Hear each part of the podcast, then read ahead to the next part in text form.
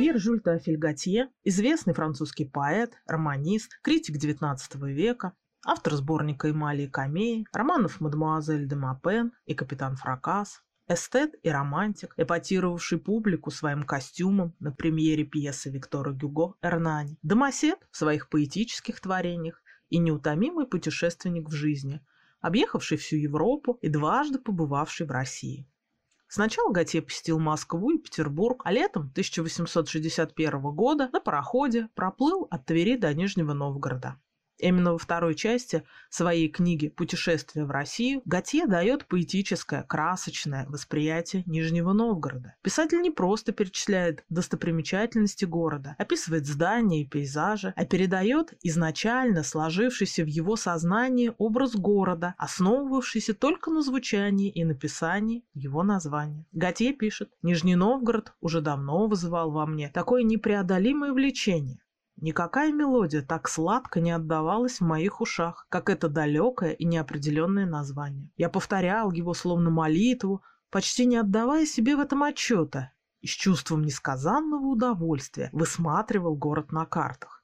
Начертание его названия нравилось мне, как красивая вязь арабески.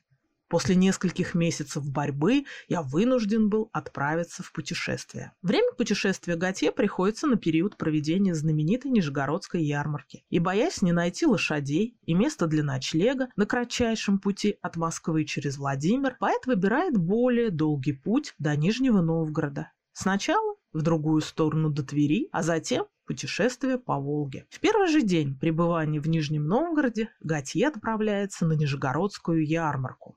Он пишет, мне не нужен был провожатый, чтобы добраться до ярмарки, так как все прохожие направлялись именно туда. Просто нужно было идти за всеми. Ярмарка в Нижнем – это целый город. Ее длинные улицы скрещиваются под прямым углом и выходят на площади, центр которых занимают фонтаны. На ярмарке в Нижнем Новгороде продавались во множестве так называемые предметы парижской роскоши.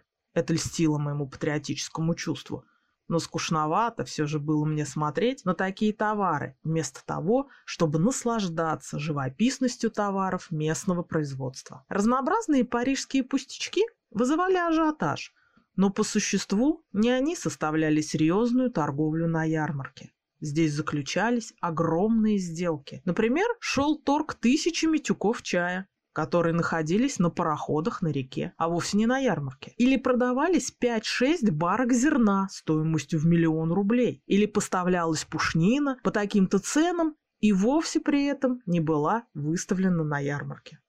С особой самоиронией Готье повествует о том, как стремился к китайскому павильону, чтобы увидеть китайских торговцев, привезших на ярмарку чай. Я увидел лавки со строконечными крышами, решетчатыми оградами, с выпиленными пазами, с которых улыбаются толстячки, и которые создают впечатление, что мановением волшебной палочки вы оказываетесь в городе Поднебесной империи. Но на пороге магазинов, за прилавками, я, к сожалению моему, видел только откровенно русские лица. Не задумываясь об огромном расстоянии, которое отделяет Нижний Новгород от китайской границы, я как сущий невежда подумал, что торговцы Срединной империи сами везут чай на ярмарку. Не веря своим глазам, несколько раз расспрашивал о китайцах.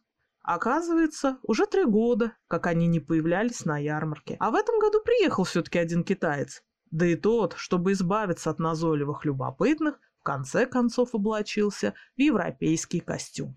Следующий день Готье проведет уже в верхней части города. Как настоящего художника, его привлечет тот вид, что откроется от стен Кремля. Я открыл безграничную панораму, великолепнейший вид. По слегка волнистым равнинам, окрашенным в далях сиреневым, перламутрово-серым и голубовато-стальными тонами, Широкими кольцами извивалась Волга. То темное, то светлое, отражая то лазурное небо, то тень облаков. Стоящие на якоре у берега суда походили на флот лилипутов. Все терялось, стиралось, таяло в безмятежной лазоревой шире ландшафта, немного печальной и напоминающей морскую безграничность. Это было поистине русский пейзаж.